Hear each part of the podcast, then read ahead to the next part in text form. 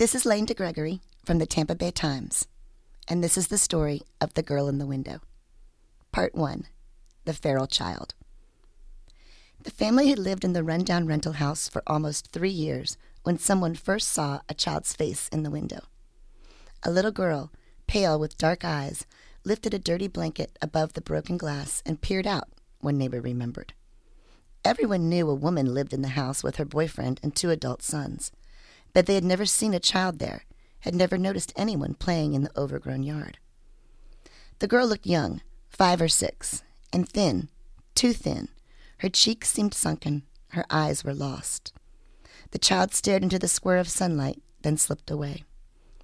Months went by. The face never reappeared. Just before noon on July 13th, 2005, a Plant City police car pulled up outside that shattered window. Two officers went into the house, and one stumbled back out. Clutching his stomach, the rookie retched in the weeds. Plant City Detective Mark Holste had been on the force for 18 years when he and his young partner were sent to the house on Old Sydney Road to stand by during a child abuse investigation. Someone had finally called the police. They found a car parked outside. The driver's door was open, and a woman was slumped over in her seat, sobbing.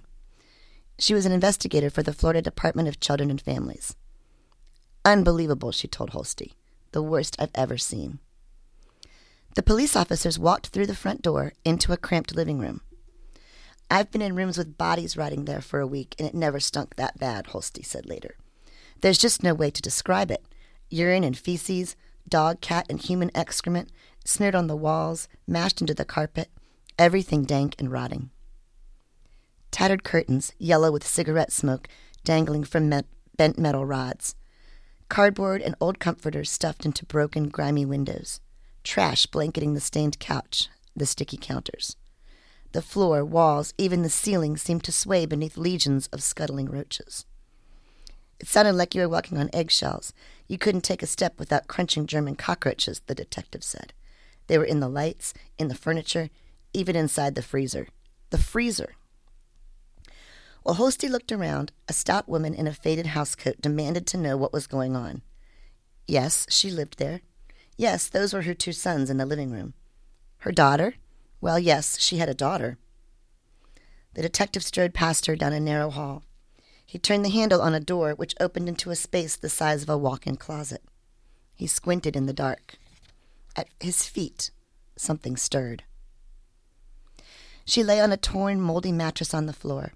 She was curled on her side, long legs tucked into her emaciated chest. Her ribs and collarbone jutted out. One skinny arm was slung over her face. Her black hair was matted, crawling with lice. Insect bites, rashes, and sores pocked her skin. Though she looked old enough to be in school, she was naked, except for a swollen diaper.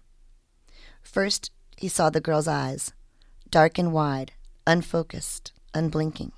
She wasn't looking at him so much as through him. The pile of dirty diapers in that room must have been four feet high, the detective said. The glass in the window had been broken, and that child was just lying there, surrounded by her own excrement and bugs. When he bent to lift her, she yelped like a lamb. It felt like I was picking up a baby, Holste said. I put her over my shoulder, and that diaper started leaking down my leg. The girl didn't struggle. Holste asked, What's your name, honey? The girl didn't seem to hear. He searched for clothes to dress her, but found only balled up laundry flecked with feces. He looked for a toy, a doll, a stuffed animal, but the only ones I found were covered in maggots and roaches. Choking back rage, he approached the mother. How could you let this happen? The mother's statement was, I'm doing the best I can, the detective said. I told her, the best you can sucks. He wanted to arrest the woman right then, but when he called his boss, he was told to let DCF do its own investigation. So the detective carried the girl down the dim hall, past her brothers, past her mother in the doorway who was shrieking, Don't take my baby. He buckled the child into the state investigator's car. The investigator agreed. They had to get the girl out of there. Radio ahead to Tampa General, the detective remembers telling his partner. If this child doesn't get to a hospital, she's not going to make it. Her name, her mother had said, was Danielle. She was almost seven years old. She weighed 46 pounds. She was malnourished and anemic. In the pediatric intensive care unit, they tried to feed the girl, but she couldn't chew or swallow solid food. So they put her on an IV and let her drink from a bottle. Aides bathed her, scrubbed the sores on her face, trimmed her torn fingernails. They had to cut her tangled hair before they could comb out the lice. Her caseworker determined that she had never been to school, never seen a doctor. She didn't know how to hold a doll, didn't understand peekaboo. Due to the severe neglect, a doctor would write, the child will be disabled for the rest of her life. Hunched in an oversized crib, Danielle curled in on herself like a potato bug, then writhed angrily, kicking and thrashing. To calm herself, she batted at her toes and sucked her fists. Like an infant, one doctor wrote. She wouldn't make eye contact. She didn't react to heat or cold or pain. The insertion of an IV needle elicited no reaction. She never cried. With a nurse holding her hands, she could stand and walk sideways on her toes like a crab. She couldn't talk, didn't know how to nod yes or no. Once in a while, she grunted. She couldn't tell anyone what had happened, what was wrong, what hurt. Dr. Kathleen Armstrong, Director of Pediatric Psychology at the University of South Florida Medical School, was the first psychologist to examine Danielle. She said medical tests, brain scans, and vision, hearing, and genetics checks found nothing was wrong with the child. She wasn't deaf, wasn't autistic, had no physical ailments such as cerebral palsy or muscular dystrophy. The doctors and social workers had no way of knowing all that had happened to Danielle. But the scene at the house, along with Danielle's almost comatose condition, led them to believe she had never been cared for beyond basic sustenance. Hard as it was to imagine, they doubted she had ever been taken out in the sun, sung to sleep, even hugged or held. She was fragile and beautiful, but whatever makes a person human seemed somehow missing. Armstrong called the girl's condition environmental autism. Danielle had been deprived of interaction for so long, the doctor believed, that she had withdrawn into herself. The most extraordinary thing about Danielle, Armstrong said, was her lack of engagement with people, with anything. There was no light in her eye, no response or recognition. We saw a little girl who didn't even respond to hugs or affection. Even a child with the most severe autism responds to those. Danielle's was the most outrageous case of neglect I've ever seen. The authorities had discovered the rarest and most pitiable of creatures a feral child. The term is not a diagnosis. It comes from historic accounts, some fictional, some true, of children raised by animals and therefore not exposed to human nurturing. Wolf boys and bird girls, Tarzan, Mowgli from the Jungle Book. It is said that during the Holy Roman Empire, Frederick II gave a group of infants to some nuns. He told them to take care of the children, but never to speak to them. He believed the babies would eventually reveal the true language of God. Instead, they died from lack of interaction. Then there was the wild boy of Aveyron who wandered out of the woods near Paris in 1800, naked and grunting. He was about 12. A teacher took him in and named him Victor. He tried to socialize the child, tried to teach him to talk, but after several years, he gave up on the teen and asked the housekeeper to care for him. In the first five years of life, 85% of the brain is developed, said Armstrong, the psychologist who examined Danielle. Those early relationships, more than anything else, help wire the brain and provide children with the experience to trust, to develop language, to communicate. They need that system to relate to the world. The importance of nurturing has been shown again and again. In the 1960s, psychologist Harry Harlow put groups of infant rhesus monkeys in a room with two artificial monkeys. One made up of wire dispensed food, the other of terry cloth extended cradle arms. Though they were starving, the baby monkeys all climbed into the warm cloth arms. Primates need comfort even more than they need food, Armstrong said. The most recent case of a feral child was in 1970 in California. A girl whom therapists came to call Genie had been strapped to a potty chair until she was 13. Like the wild boy, Genie was studied in hospitals and laboratories. She was in her 20s when doctors realized she'd never talk, never be able to take care of herself. She ended up in foster care, closed off from the world, utterly dependent. Danielle's case, which unfolded out of the public spotlight without a word in the media, raised disturbing questions for everyone trying to help her. How could this have happened? What kind of mother would sit by year after year while her daughter languished in her own filth, starving and crawling with bugs? And why hadn't someone intervened? The neighbors, the authorities, where had they been? It's mind boggling that in the 21st century, we can still have a child who's just left in a room like a gerbil, said Tracy Sheehan, Danielle's guardian in the legal system and now a circuit court judge. No food, no one talking to her or reading her a story. She can't even use her hands. How could this child be so invisible? But the most pressing questions were about her future. When Danielle was discovered, she was younger by six years than the wild boy or Genie, giving hope that she might yet be teachable. Many of her caregivers had high hopes they could make her whole. Danielle had probably missed the chance to learn speech, but maybe she could come to understand language, to communicate in other ways. Still, doctors had only the most modest ambitions for her. My hope was that she would be able to sleep through the night, to be out of diapers and feed herself, Armstrong said. If things went really well, she said, Danielle would end up in a nice nursing home. Danielle spent six weeks at Tampa General before she was well enough to leave. But where could she go? Not home. Judge Martha Cook, who oversaw her dependency hearing, ordered that Danielle be placed in foster care and that her mother not be allowed to call or visit her. The mother was being investigated on criminal child abuse charges. That child, she broke my heart, the judge said later. We were so distraught over her condition. We agonized over what to do. Eventually, Danielle was placed in a group home in Land O'Lakes.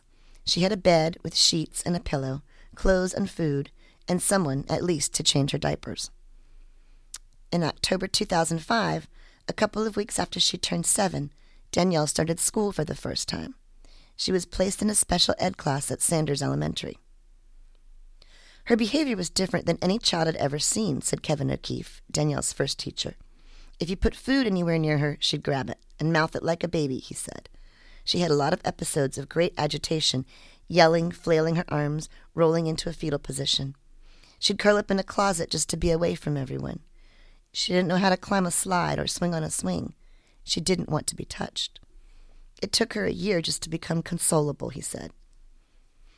By Thanksgiving 2006, a year and a half after Danielle had gone into foster care, her caseworker was thinking about finding her a permanent home. A nursing home, group home, or medical foster care facility could take care of Danielle, but she needed more. In my entire career with the child welfare system, I don't ever remember a child like Danielle, said Luann Panacek, executive director of the Children's Board of Hillsborough County. It makes you think about what does quality of life mean? What's the best we can hope for her? After all she's been through, is it just being safe? That fall, Panacek decided to include Danielle in the Heart Gallery, a set of portraits depicting children available for adoption. The Children's Board displays the pictures in malls and on the internet in hopes that people will fall in love with the children and take them home.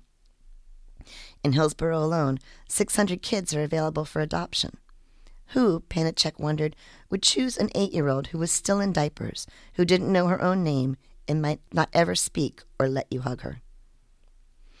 The day Danielle was supposed to have her picture taken for the Heart Gallery, she showed up with red Kool Aid dribbled down her new blouse. She hadn't yet mastered a sippy cup. Garrett White, Danielle's care manager, scrubbed the girl's shirt and washed her face. She brushed Danielle's bangs from her forehead and begged the photographer to please be patient. White stepped behind the photographer and waved at Danielle. She put her thumbs in her ears and wiggled her hands, stuck out her tongue, and rolled her eyes. Danielle didn't even blink.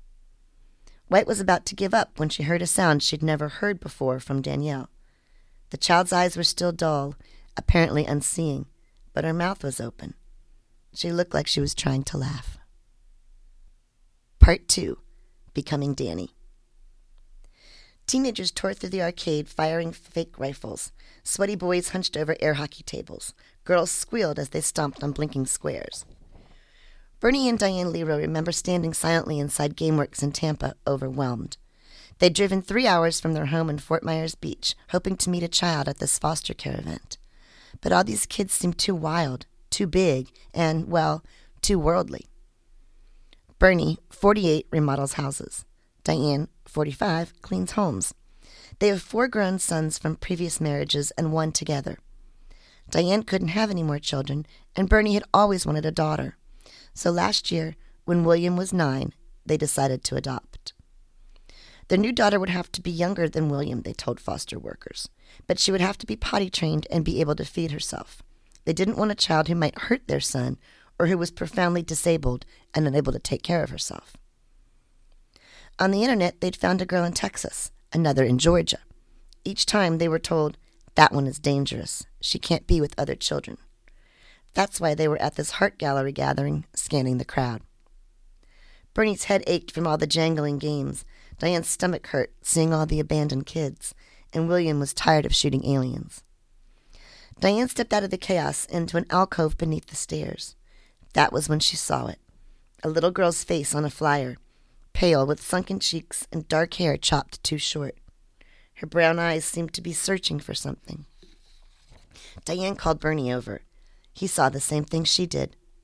She just looked like she needed us. Bernie and Diane are humble, unpretentious people who would rather picnic on their deck than eat out. They go to work, go to church, visit with their neighbors, walk their dogs. They don't travel or pursue exotic interests. A vacation for them is hanging out at home with their family. Shy and soft spoken, they're both slow to anger and, they say, seldom argue. They had everything they ever wanted, they said, except for a daughter. But the more they asked about Danielle, the more they didn't want to know. She was eight, but functioned like a two year old. She'd been left alone in a dank room, ignored for most of her life. No, she wasn't there at the video arcade. She was in a group home. She wore diapers, couldn't feed herself, couldn't talk. After more than a year in school, she still wouldn't make eye contact or play with other kids.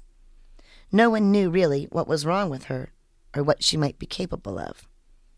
She was everything we didn't want, Bernie said, but they couldn't forget those aching eyes.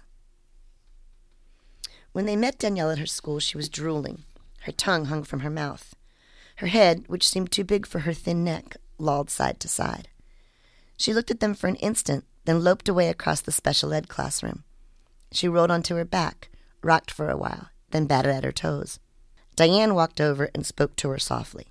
Danielle didn't seem to notice. But when Bernie bent down, Danielle turned toward him and her eyes seemed to focus. He held out his hand. She let him pull her to her feet.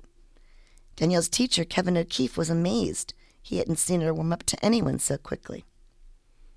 Bernie led Danielle to the playground, she pulling sideways and prancing on her tiptoes. She squinted in the sunlight, but let him push her gently on the swing. When it was time for them to part, Bernie swore he saw Danielle wave. That night he had a dream. Two giant hands slid through the bedroom ceiling, his fingers laced together. Danielle was swinging on those hands, her dark eyes wide, thin arms reaching for him. Everyone told them not to do it. Neighbors, coworkers, friends, everyone said they didn't know what they were getting into. So, what if Danielle's not everything we hoped for? Bernie and Diane answered. You can't pre order your own kids. You take what God gives you. They brought her home on Easter weekend, 2007. It was supposed to be a rebirth of sorts, a baptism into their family. It was a disaster, Bernie said. They gave her a doll. She bit off its hands. They took her to the beach. She screamed and wouldn't put her feet in the sand. Back at her new home, she tore from room to room, her swim diaper spewing streams across the carpet. She couldn't peel the wrapper from a chocolate egg, so she ate the shiny paper, too. She couldn't sit still to watch TV or look at a book. She couldn't hold a crayon. When they tried to brush her teeth or comb her hair, she kicked and thrashed. She wouldn't lie in a bed, wouldn't go to sleep, just rolled on her back, side to side, for hours. All night, she kept popping up, creeping sideways on her toes into the kitchen. She would pull out the frozen food drawer and stand on the bags of vegetables so she could see into the refrigerator. She wouldn't take anything, Bernie said. I guess she just wanted to make sure the food was still there. When Bernie tried to guide her back to bed, Danielle railed against him and bit her own hands. In time, Danielle's new family learned what worked and what didn't. Her foster family had been giving her antipsychotic drugs to mitigate her temper tantrums and help her sleep. When Bernie and Diane weaned her off the medication, she stopped drooling and started holding up her head. She let Bernie brush her teeth. Bernie and Diane already thought of Danielle as their daughter, but legally she wasn't. Danielle's birth mother did not want to give her up, even though she'd been charged with child abuse and faced 20 years in prison. so prosecutors offered a plea deal. If she waived her parental rights, they wouldn't send her to jail. She was given two years of house arrest plus probation and 100 hours of community service. In October 2007, Bernie and Diane officially adopted Danielle. They called her Danny. Okay, let's put your shoes on. Do you need to go potty again? Diane asks. It's an overcast Monday morning in spring 2008, and Danny is late for school. Again. She keeps flitting around the living room, ducking behind chairs and sofas, pulling at her shorts. After a year with her new family, Danny scarcely resembles the girl in the Heart Gallery photo. She's grown a foot. Her weight has doubled. All those years she was kept inside, her hair was as dark as the dirty room she lived in. But since she started going to the beach and swimming in their backyard pool, Danny's shoulder length hair has turned a golden blonde. She still shrieks when anyone tries to brush it. The changes in her behavior are subtle, but Bernie and Diane see progress. They give an example. When Danny feels overwhelmed, she retreats to her room, rolls on her back, pulls one sock toward the end of her toes, and bats it. For hours. Bernie and Diane tell her to stop. Now, when Danny hears them coming, she peels off her sock and throws it into the closet to hide it. She's learning right from wrong, they say, and she seems upset when she knows she's disappointed them, as if she cares how they feel. Bernie and Diane were told to put Danny in school with profoundly disabled children, but they insisted on different classes because they believe she can do more. They take her to occupational and physical therapy, to church and the mall and the grocery store. They have her in speech classes and horseback riding lessons. Once, when Danny was trying to climb onto her horse, the mother of a boy in the therapeutic class turned to Diane. You're so lucky, Diane remembers the woman saying. Lucky? Diane asked. The woman nodded. I know my son will never stand on his own, will never be able to climb onto a horse. You have no idea what your daughter might be able to do. Diane finds hope in that idea. She counts small steps to convince herself things are slowly improving. So, what if Danny steals food off other people's trays at McDonald's? At least she can feed herself chicken nuggets now. So, what if she's already been to the bathroom four times this morning? She's finally out of diapers. It took months, but they taught her to hold a stuffed teddy bear on the toilet so she wouldn't be scared to be alone in the bathroom. They bribed her with M&Ms. Danny, sit down and try to use the potty, Diane coaxes. Pull down your shorts. That's a good girl.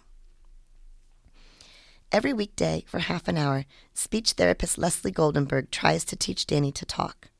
She sits her in front of a mirror at a Bonita Springs elementary school and shows her how to purse her lips to make puffing sounds. Pa, pa, pa, says the teacher. Here, fill my mouth. She brings Danny's fingers to her lips so she can feel the air. Danny nods. She knows how to nod now. Goldenberg puffs again. Leaning close to the mirror, Danny purses her lips, opens and closes them. No sound comes out. She can imitate the movement, but doesn't know she has to blow out air to make the noise. She bends closer, scowls at her reflection. Her lips open and close again, then she leaps up and runs across the room. She grabs a koosh ball and bounces it rapidly. She's lost inside herself again. But in many ways, Danny has already surpassed the teacher's expectations, and not just in terms of speech. She seems to be learning to listen, and she understands simple commands. She pulls at her pants to show she needs to go to the bathroom, taps a juice box when she wants more. She can sit at a table for five minute stretches, and she's starting to scoop applesauce with a spoon. She's down to just a few temper tantrums a month. She's learning to push buttons on a speaking board, to use symbols to show when she wants a book or when she's angry. She's learning it's okay to be angry. You can deal with those feelings without biting your own hands. I'd like her to at least be able to master a soundboard so she can communicate her choices even if she never finds her voice, Goldenberg says. I think she understands most of what we say. It's just that she doesn't always know how to, or want to, react. Danny's teacher and family have heard her say only a few words, and all of them seemed accidental. Once she blurted, Bah, starting Goldenberg to tears. It was the first letter sound she'd ever made. She seems to talk most often when William is tickling her, as if something from her subconscious seeps out when she's too distracted to shut it off. Her brother has heard her say, Stop, and no. He thought he even heard her say his name. Having a brother just one year older is invaluable for Danny's development, her teacher says. She has someone to practice language with, someone who will listen. Even deaf infants will coo, Goldenberg said, but if no one responds, they stop. William says Danny frightened him at first. She did weird things, but he always wanted someone to play with. He doesn't care that she can't ride bikes with him or play Monopoly. I drive her around in my Jeep and she honks the horn, he says. She's learning to match up cards and stuff. He couldn't believe she'd never walked a dog or licked an ice cream cone. He taught her how to play peekaboo, helped her squish Play Doh through her fingers. He showed her it was safe to walk on sand and fun to blow bubbles and okay to cry. When you hurt, someone comes. He taught her how to open a present, how to pick up tater tots and dunk them into a mountain of ketchup.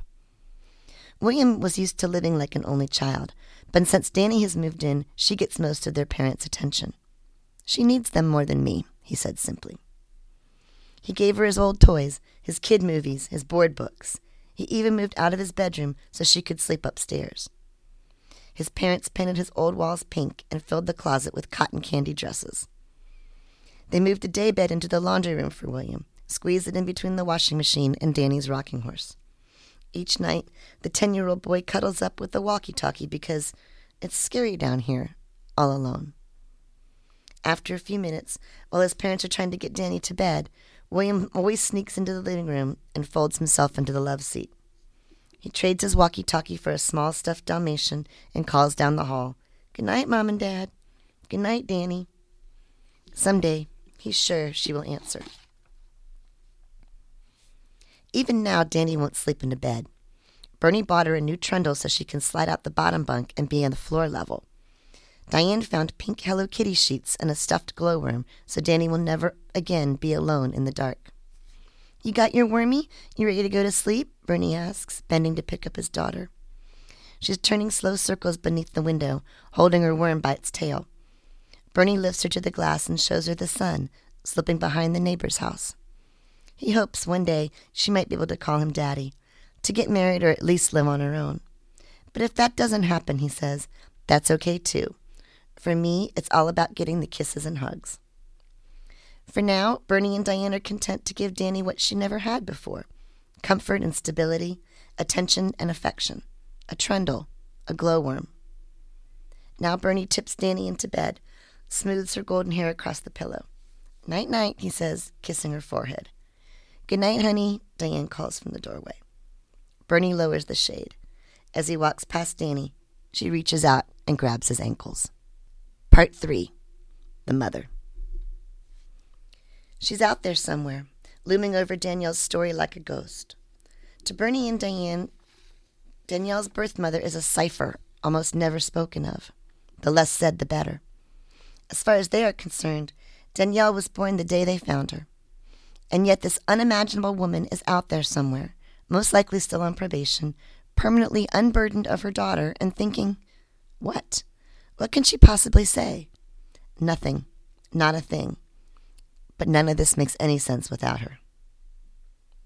Michelle Crockett lives in a mobile home in Plant City with her two 20 something sons, three cats, and a closet full of kittens. The trailer is just down the road from the little house where she lived with Danielle. My daughter, she asks. Do you want to talk about my daughter? Her voice catches. Tears pool in her glasses. On a steamy afternoon a few weeks ago, Michelle opens the door wearing a long t shirt. When she sees two strangers, she ducks inside and pulls on a housecoat. She's tall and stout, with broad shoulders and the sallow skin of a smoker. She looks tired, older than her 51 years. The inside of the trailer is modest but clean dishes drying on the counter, silk flowers on the table. Sitting in her kitchen, chain smoking 305s, she starts at the end, the day the detective took Danielle. Part of me died that day, she said. Michelle said she was a student at the University of Tampa when she met a man named Bernie at a bar. It was 1976. He was a Vietnam vet, 10 years her senior. They got married and moved to Las Vegas, where he drove a taxi. Right away, they had two sons, Bernard and Grant. The younger boy wasn't potty trained till he was four, didn't talk till he was five. He was sort of slow, Michelle says. In school, they put him in special ed. Her sons were teenagers when her husband got sick. Agent Orange, the doctor said. When he died in August 1997, Michelle filed for bankruptcy. Six months later, she met a man in a casino. He was in Vegas on business. She went back to his hotel room with him. His name was Ron, she says. She shakes her head. No, it was Bob. I think it was Bob. For hours, Michelle Crockett spins out her story, tapping ashes into a plastic ashtray. Everything she says sounds like a plea, but for what? Understanding? Sympathy? She doesn't apologize. Far from it. She feels wronged. Danielle, she says, was born in a hospital in Las Vegas, a healthy baby who weighed seven pounds, six ounces. Her APGAR score measuring her health was a nine, nearly perfect. She screamed a lot, Michelle says. I just thought she was spoiled. When Danielle was 18 months old, Michelle's mobile home burned down, so she loaded her two sons and baby daughter onto a Greyhound bus and headed to Florida to bunk with a cousin. They lost their suitcases along the way, she says. The cousin couldn't take the kids. After a week, Michelle moved into a Brandon apartment with no furniture, no clothes, no dishes. She got hired as a cashier at Publix. But it was okay. The boys were with her, she says. She says she has the paperwork to prove it. She goes to the boys' bathroom, returns with a box full of documents, and hands it over. The earliest documents are from February 11th, 2002. That was when someone called the child abuse hotline on her. The caller reported that a child, about three, was left unattended for days with the retarded older brother, never seen wearing anything but a diaper. This is Michelle's proof that her sons were watching Danielle. The caller continued.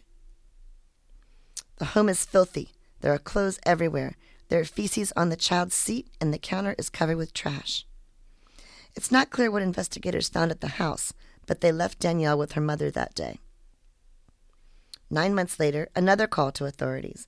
A person who knew Michelle from the Moose Lodge said she was always there playing bingo with her new boyfriend, leaving her children alone overnight. Not fit to be a mother, the caller said. The hotline operator took these notes. The four year old girl is still wearing a diaper and drinking from a baby bottle. Ongoing situation, worse since last August. Mom leaves Grant and Danielle at home for several days in a row while she goes to work and spends the night with a new paramour. Danielle is never seen outside the home. Again, the child abuse investigators went out.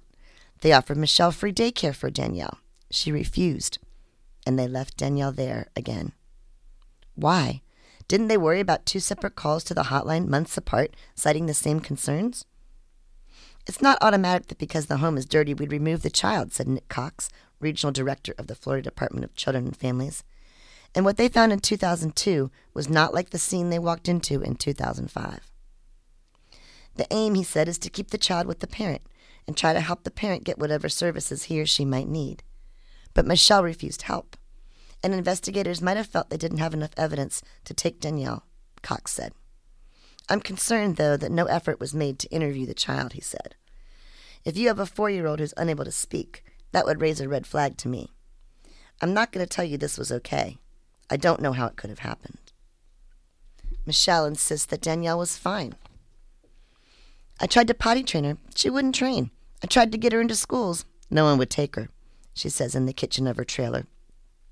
The only thing she ever noticed was wrong, she said, was that she didn't speak much but talked in a soft tone. She'd say, Let's go eat. But no one could hear her except me. She says she took Danielle to the library and to the park. I took her out for pizza. Once. But she can't remember which library, which park, or where they went for pizza. She liked this song I'd sing her, Michelle says. Miss Polly has a dolly and she was sick, sick, sick. Michelle's older son, Bernard, told a judge that he once asked his mom why she never took Danielle to the doctor. Something's wrong with her, he remembered telling his mother. He said she answered, If they see her, they might take her away. A few months after the second abuse call, Michelle and her kids moved in with her boyfriend in the rundown rental house in Plant City. The day the cops came, Michelle says, she didn't know what was wrong. My house was a mess, she says. I'd been sick and it got away from me, but I never knew a dirty house was against the law. The cop walked past her carrying Danielle. He said she was starving. I told him me and my sisters were all skinny till we were 13.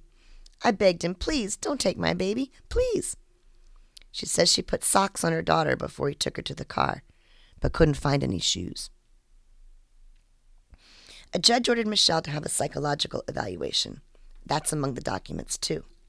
Danielle's IQ, the report says, is below 50, indicating severe mental retardation. Michelle's is 77, borderline range of intellectual ability. She tended to blame her difficulties on circumstances while rationalizing her own actions, wrote psychologist Richard Enrico Spana. She is more concerned with herself than most other adults, and this could lead her to neglect paying adequate attention to people around her. She wanted to fight for her daughter, she says, but didn't want to go to jail and didn't have enough money for a lawyer. I tried to get people to help me, Michelle says. They say I made her autistic. But how do you make a kid autistic? They say I didn't put clothes on her, but she just tore them off. After Danielle was taken away, Michelle says, she tripped over a box at Walmart and got in a car accident and couldn't work anymore. In February, she went back to court and a judge waived her community service hours. She's on probation until 2012. She spends her days with her sons, doing crossword puzzles and watching movies. Sometimes they talk about Danielle. When Danielle was in the hospital, Michelle says, she and her son sneaked in to see her. Michelle took a picture from the file. Danielle, drowning in a hospital gown, slumped in a bed that folded into a wheelchair. That's the last picture I have of her, Michelle says. In her kitchen, she snubs out her cigarette. She crosses to the living room, where Danielle's image looks down from the wall. She reaches up and, with her finger, traces her daughter's face. When I moved here, she says, that was the first thing I hung. She says she misses Danielle. Have you seen her? Michelle asks. Is she okay? Is she okay? Danielle is better than anyone dared hope. She's learned to look at people and let herself be held. She can chew ham. She can swim. She's tall and blonde and has a little belly. She knows her name is Danny. In her new room, she has a window she can look out of. When she wants to see outside, all she has to do is raise her arms, and her dad is right behind her, waiting to pick her up.